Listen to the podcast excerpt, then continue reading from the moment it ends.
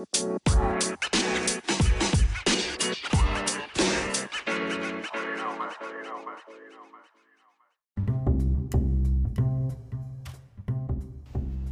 んにちは。マーブラジオのお時間です。マーブラジオは大阪より発信中。パーソナリティは私、シュンがお届けしてまいります。はい、というわけでマーブラジオ第54回です。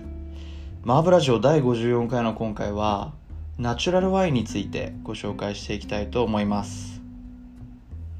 前回、えー53回はサウナをテーマに、えーご紹介してまいりましたが、えー皆さんあれからですねサウナ行かれましたでしょうか？えーすごく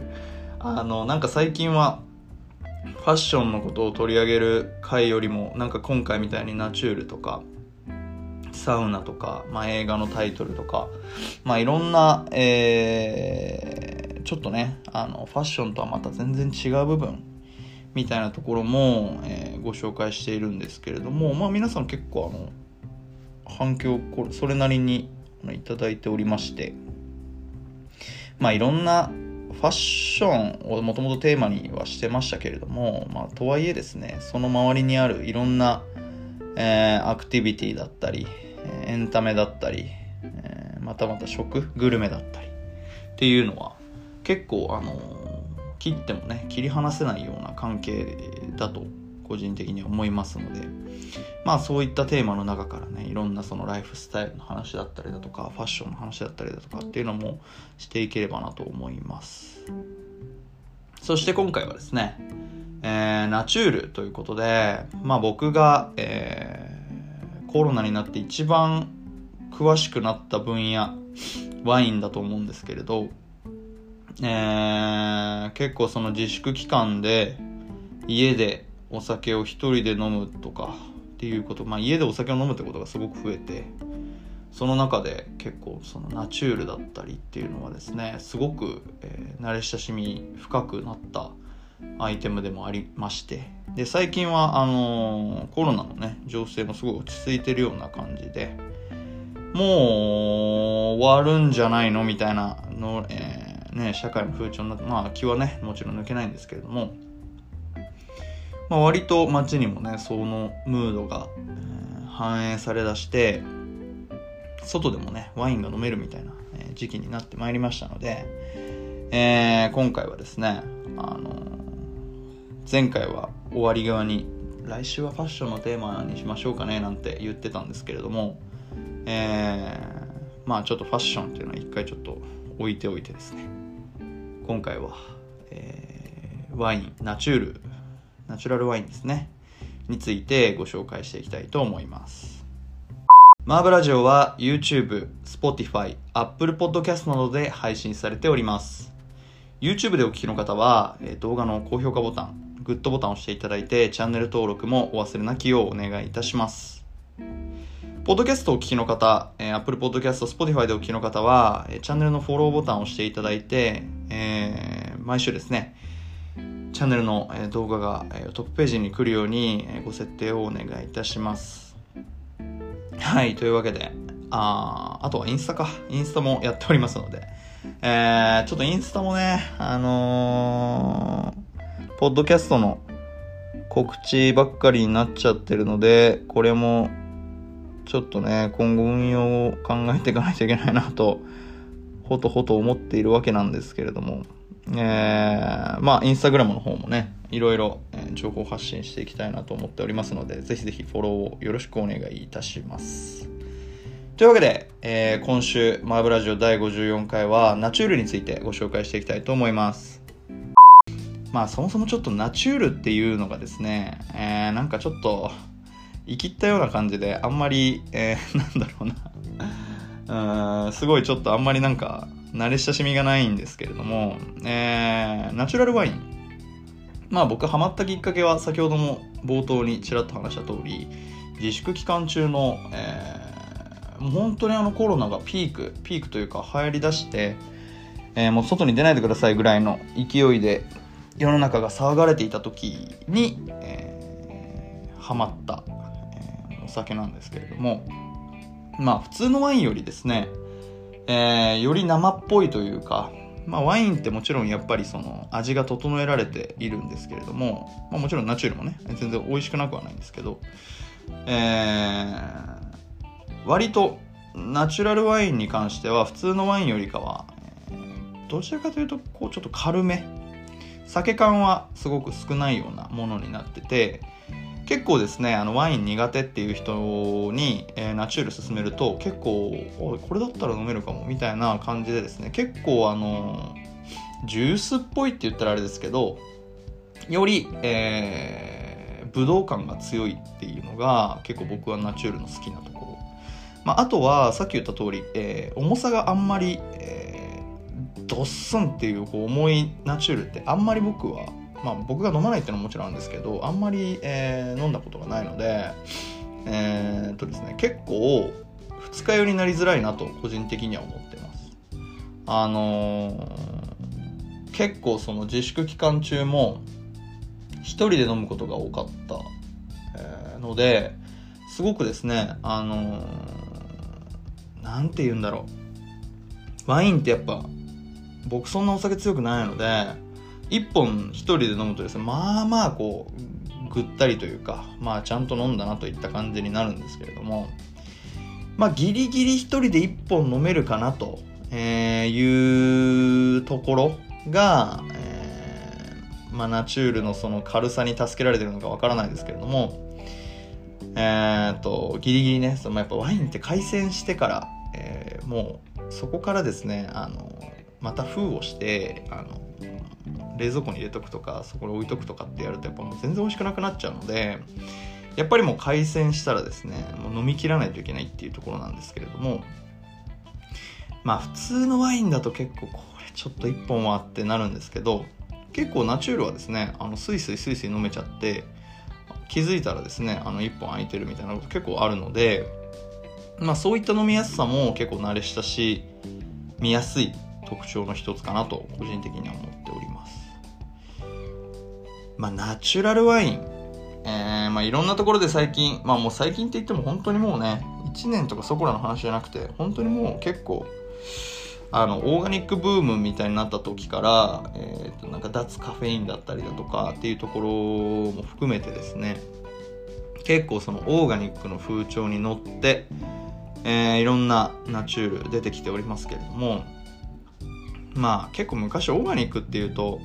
あの美味しくないとかね結構なんか土のまま食べますみたいな、えー、僕イメージですごいあったんですけどあのそんなことは決してなくてですねあのすごくなんだろう。逆に言うと大人のものだった、え、ワインっていうものがですねどんどんどんどんこう大衆に降りてきてるような感じナチュールといっても全然高いものからまあもちろん高いものもあるんですけど安いものからですねありますので結構そのワインって言っても、えーねあの見た目ラベルとかもねすごく大事な、えー、ムードを作る一部だと思いますのでまあそういったものが、えー、あるとすごくですねあの、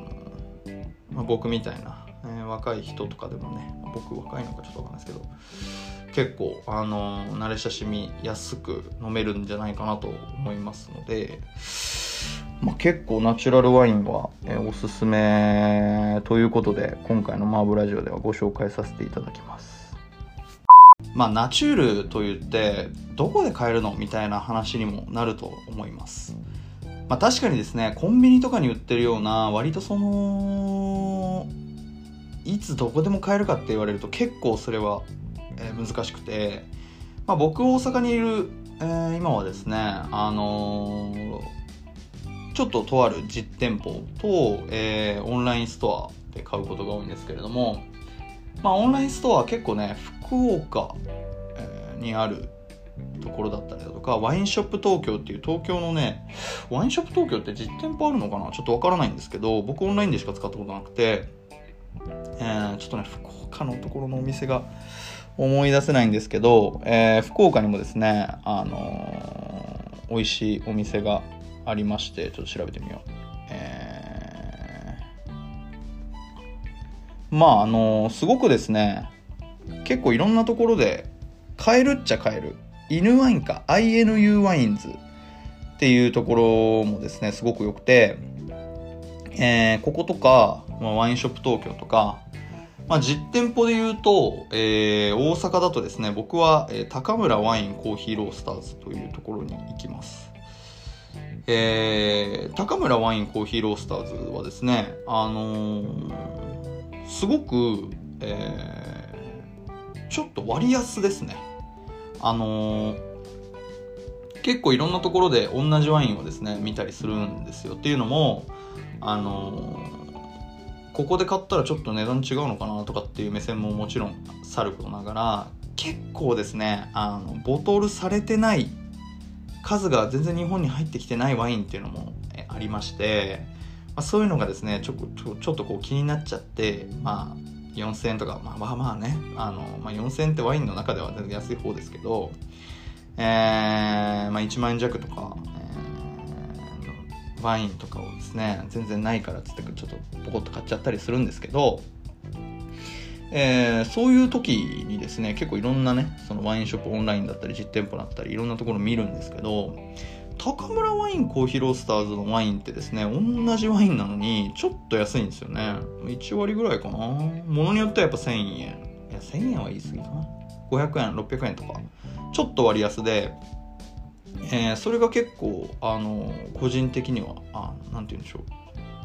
やっぱ高村だよなと個人的にはなるんですけどあのー、あれは大阪の、えー、北浜の方か北浜じゃないか。なんて言えばいいんだあそこら辺。なにわ筋の方ですよね。あのにあるお店ですけど。まああの実店舗はすごい屋根が高くてもともとあれ工場だと思うんですよね。あの工場みたいなところをリノベして、あの、ワインセラー、1階がワインセラーになっていて、2階は、まあ、カフェの机になっていて、えー、まあ、カフェもね、あのコーヒーもすごい美味しくて、あの、なんだろう。まあ、僕、ね、このラジオのいろんなテーマありますけど、まあ、そのテーマを見てもらえれば分かるようにですね、高村大好きで、えー、まあコーヒー飲めて、ワインも、えー、テイスティングできてみたいなもう一日中いられる、えー、お店ですけれども、まあ、ここもすごくおすすめですね、まあ、あとは、えー、藤丸醸造所増上所ですね、えー、あそこも清澄白河にも確かね、えー、店舗ありますけれども、えー、そこもすごくおすすめですかね。レアなワインとかはたまに置いてあったりするイメージですかね。まあ、あとは、まあ、東京、今、清澄白河って言いましたけど、東京で行けば、そこも美味しいな。なんだっけ？ヒューマンネイチャー。えー、ヒューマンネイチャーも、えー、すごくいいですね。日本橋、えー、東京日本橋にある、えー、ナチュラルワインショップですけれども、まあ、すごく人も良くて、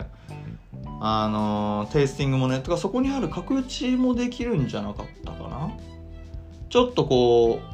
何個か開けてるワインがあってそのワイン飲めたりだとか多分あそこで買ったワインも飲めるはずですね、えー、すごくあの何て言うんだろう。すごく全然大きいお店じゃないんですけどあのナチュラルワインすごく好きな人がセレクトしたんだろうなっていうこうこだわり満載っていう雰囲気がですねじもうすごく伝わってきてあれはすごく僕は個人的に好きですね、まあ、ヒューマンネイチャーも今言った、えー、全てのお店高村はちょっとないのかな？えー、とはですねほぼほぼ通販ございますのであの遠方のね、まあ、大阪これ大阪で聞いてない方も結構多いと思うんですけど大阪の方はもちろん高村とかねあの行ったこともしなければ絶対行ってほしいなと思いますし、えー、それ以外の場所もですねあのオンラインショップありますのでこれはぜひぜひ見ていただいて、まあ、お気に入りのワインね探していただきたいってところなんですけどまあそう言われてもですねお気に入りのワインってじゃあ何なのよみたいなところになってくると思いますのでまあ僕個人的にはすごくその重いワインっていうよりかは、えー、シルキーでこう軽いワインサクサクっと飲めちゃうようなワインが好きなんですけれども割とそういうワインって、えー、逆に言ったら初心者向けというかあの何、ー、て言うんでしょう。一周回って高いワインでもあるし、えー、入門編の安いワインっていう感じでもあるっていうところが僕結構好きで、えー、割とそういう軽めのワインが好きなんですけれども、まあ、最近飲んだ、えー、ナチュールで美味しかったワインみたいなのも結構いろいろあるので、まあ、そういうのも紹介しつつ、えー、ワインっていいよねみたいな話を、えー、していければなと思います。ここで一曲ご紹介いたします。マック・アイルズで Easy はい。というわけで、えー、今回ご紹介するこのマックアイルズなんですけど、あの、意外と僕ちょっとうかつだったんですけど、えー、マーブラジオですね。あの、先日マーブミックスという、えー、ドライブ、ね、あの、ドライブの動画を入れながらそこに音を当ててくっていうあのドライブミックスみたいなのを出させていただいた時に、えー、マーブラジオのですね今までご紹介した楽曲のプレイリストみたいなのをえー、見返していた時があってこの曲入ってるかなあの曲入ってるかなみたいなところで、まなるだけ入ってない曲っていうのをすごい考えて、えー、ドライビングミックス作っていたんですけれど、ま、その時にですねこのマックアイルズって入ってるよなとか思いながら見てたら意外と入ってなくて、えー、おろおっとっとこれはびっくりと思いまして今回は、えー、このマックアイルズ Easy という曲をですね、ご紹介させていただきます。えー、アメリカはニューヨークのアーティストで、まあ、シンガーソングライターという言葉がすごく似合う、えー、アーティストですね。で、この Easy という曲は、えー、マックアイルズのトップページに飛ぶと一番上にね、もう一番再生されてる曲、もう最近の全然曲じゃないです。このマックアイルズが、えー、僕が知ったきっかけのアルバム、えに収録されてるですね、まあ、車の絵が描いてあるアルバムなんですけど、それに収録されてる、えー、一番人気曲かなと個人的には思います。あのー、あんまりいろんな人とフィーチャリングしたりはしない人だと思うんですけど、すごくですね、あのー、切ない曲というか、あのー、一人でぼーっとしてる時とかに流れるとじんわり来てしまうようなね感じの曲調が多くて僕すごくえー、好きなアーティストの一人です。で、この曲を、えー、ご紹介するっていうのにはですね、もう一個理由があって、まあ、この前とある場所で、えー、ナチュラルワイン飲んでた時にですね、えー、この曲が、まあ、なんとかかってて、あれ、この曲すげえ歌えるけど、なん、なんて曲名だっけ？って、あの、思ったことがありまして、あの、おいシャザムをですね あの、思い出しあの自分の記憶を呼び起こしシャザムをしましてああそうだマックアイルズだと思って、えー、聞いてたというところもありましてまあ今回テーマナチュールナチュラルワインってことであのお店でねあのかかってた曲っていうところもあって今回はこの曲をセレクトさせていただきました。まあ本当にねあのナチュールと音楽って結構切っても切り離せなくてまあこの後紹介するワインとかの銘柄も結構音楽が関わってたりだとか、えー、あのナチュール飲んでる時にあそこでかかってたこの曲とかって結構覚えてるもんなんですよね。なので、まああのー、今回はこの Easy という曲をご紹介させていただきましたけれども、あの本当ナチュラルワインで1本作り、1本とか、ごめんなさい、1曲、なんだろう、あの、プレイリスト1本作りたいぐらい、えー、いろんなね、思い出がやっぱお酒にはありますので、えーまあ、今回は激戦珠玉の一曲ということで、えー、改めてご紹介させていただきます。マックアイルズで Easy ご紹介させていただきました。改めまして今回のマーブラジオはナチュール、ナチュラルワインについてご紹介しています。はい、というわけで、えー、音楽の紹介も終わってですね、その前で、えー、いろいろお店の名前を連呼させていただきましたけれども、えー、ここからはあのワインをですねあのどんな場所でどんなワインを知ったかみたいなまあ僕の覚えてる限りですけど、えー、みたいなのを、えー、ご紹介できればなと思います。うんまあじゃあ早速いきましょうか。えー、っと1個目はですねローファイワインズというですね、まあ、カリフォルニアのワインなんですけど、まあ、これはすごく、えー、おすすめ、まあ、さっき言ったみたいに、えー音楽とワインって結構一緒一緒って言って何て言いましたっけ？ちょっと忘れちゃいましたけど あの音楽とワインってすごくこう切っても切れない関係ですよねみたいな話をさせていただいたと思うんですけど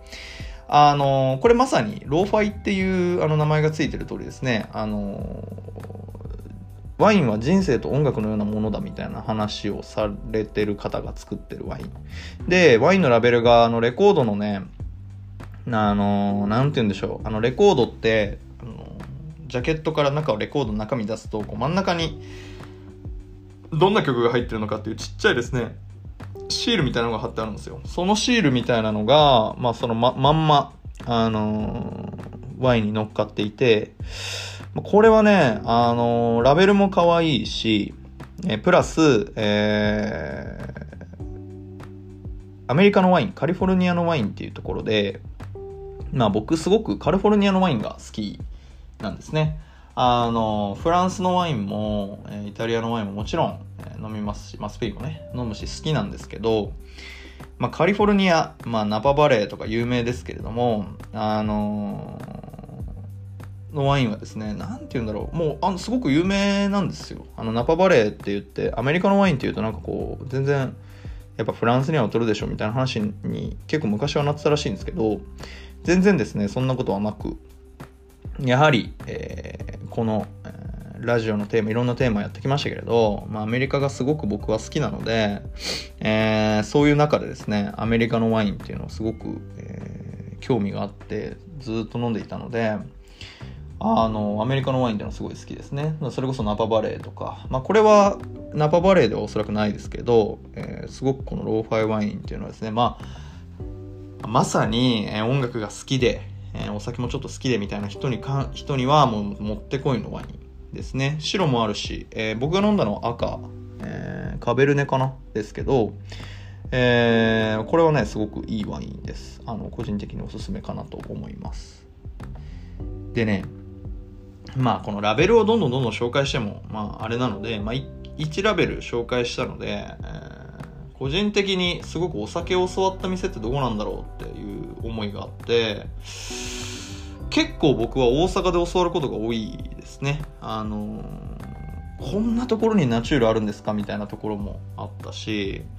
えー、僕がナチュール飲め、ここで飲めるんだって意外だったのはあの、日本橋、日本橋っていうのかな？僕もちょっとあの、地名の読み方まだあんまり しっかり分かってないんですけど、日本橋っていうと東京のね、イメージがありますけど、えー、大阪にも日本橋ってところがありまして、えーまあ、若干ちょっとね、こう雑多なところなんですけど、あの、難波のちょっと脇にですね、日本橋っていうのがありまして、そこに、えー、アンケラソっていう、あの、ご飯屋さんがあります。まあ、立ち飲み屋さんかな？なんですけど、えー、そこ結構なんだろう、ホルモンの鉄板焼きが美味しくて、まあ、締めのね、あの、お蕎麦とかもすごく美味しいんですけど、あの、そこはですね、ワインはなんと全部ナチュールで、えー、まさかこんなところでナチュール飲めるとはと思って結構ガブガブ飲んじゃいつも行くとね飲んじゃうんですけどまあそういうところでお酒を座ったりとか、えー、もしますしやっぱり大阪ってお酒飲む方がすごく多いですよねと僕は東京から行ってすごい思ったんですけどあのー、やっぱりなんだろうねあの心斎橋からどんどん南に行けば、まあ、梅田とかはもうすげえ都会なんであんまないですけど、心斎橋とかからどんどん南に行くと、やっぱりすごい昼から飲めるって全然当たり前のようにあるし、まあ、もちろん心斎橋でもあるし、あのー、やっぱりお酒に対してすごいなんか緩いっていうか、寛容なフードですよね。東京とかだとやっぱり全然その昼から飲むって結構、まあ浅草とかだったら下町とかだったらね、全然ある話ですけど、あんまりその昼から飲むってないなと。お酒そこまで好きな人っていっぱいいるかなとも思うんですけど、僕はその大阪のあの昼から全然飲んじゃおうよみたいな雰囲気すごい好きで、まあそれに伴ってですね、えー、すごくお酒を知ってる人が多いっていうのが僕個人的に思ってるところで、えー、ままさにその立ち飲みのね、あの、本当にその 言っちゃ悪いですけど、あの、アンケラソって今紹介した立ち飲み屋さんとかって全然その、綺麗じゃないし、狭いし、えー、もう黙々っていうかもう鉄板焼いてる匂いがすごいするし、あの、全然その、おしゃれな感じとは、まあ正直程遠い場所なんですけど、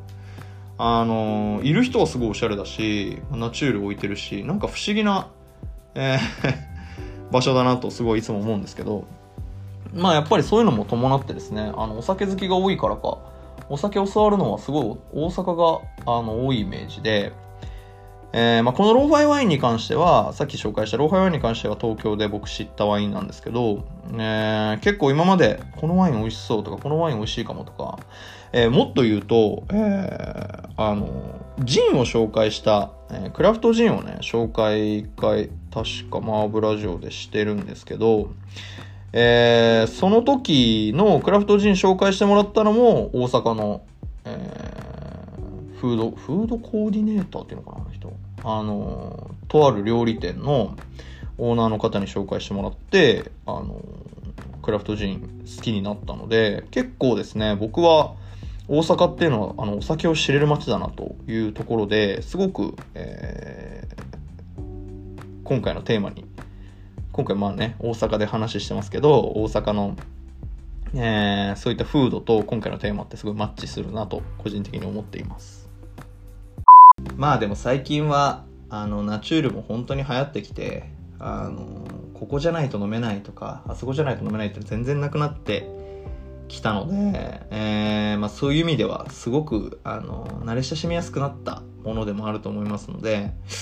まあ今回ご紹介いろいろね、あの、ワインの名前だったりだとか、まあちょっとざっくばらんに紹介しちゃいましたけど、えー、まあとはいえ、僕ワイン選ぶときはもう本当に、なんだろう、このワインは軽いのか重いのかっていうところと、えー、なんだろう、ラベルが可愛いか可愛くないかとか、そんなレベル感でもちろん選んでるので、僕も全然その自粛期間中にハマったぐらいの全然ペーペーなので、ワインに関しては。えー、まあ本当にあの、まあそれぐらいのね、あの、片石張らずに、あの、ワイン選んでみて、うわ、美味しくなかったとか、まあもちろん失敗もします。あの、試せないんでね。試せない割に高いんで、あの、なんか損した気分にすごいなるんですけど、でもそれでも頑張って飲んでみて、でも頑張って飲んだら意外と美味しかったとか結構あるので、まあそういうワインの奥深さみたいなのは、あの、味わえるかなと思います。で、かつですね、やっぱそういった、えー、感じでもナチュールで冒頭にお伝えしましたけれども、結構、掃除で軽い飲み味、飲み口のものが多いので、あの、まあ、美味しくないなと思っても、美味しくないなはまだ、まあないけど、なんだろう、癖が強いなって思っても、あの、意外とスルスル飲めちゃうし、あの、なんでしょう。最初ビールが、最初からビールすごい美味しいって飲める人ってあんまりいないと思うんですけど、あれと一緒で、あの、こうふと意外とあの味なんか頭に残って癖になるかもとかっていうのも本当にあったりするので、まあ、そういったですね、あの偶然なね、あの出会いみたいなのも、えー、ワインはすごい面白いところではありますので、えーまあ、そういったね、あの楽しみを、えー、ナチュールで感じてみてはいかがでしょうか。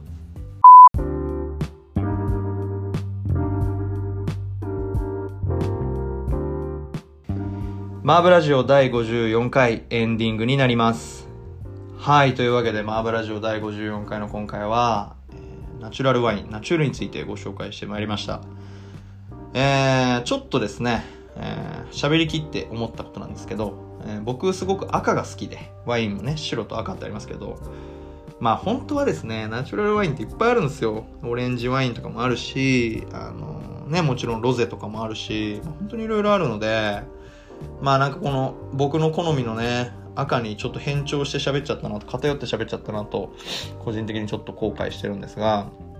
まああの本当に最後も言った通りですね、えー、中身がわからないからこそ、えー、面白い出会いがたくさんあるのがワインの面白いところですので、またそれがね、ナチュールとかだと、まあ、体にもそんなに負担かからないだろうなっていう思いもね、ちょこちょこあると思いますので、まあこれはですね、ぜひ試していただきたいなと思います。あのー、まあ今回ご紹介するにあたって一つテーマのこうきっかけになったお店みたいなのもあって、そこはあの、ね、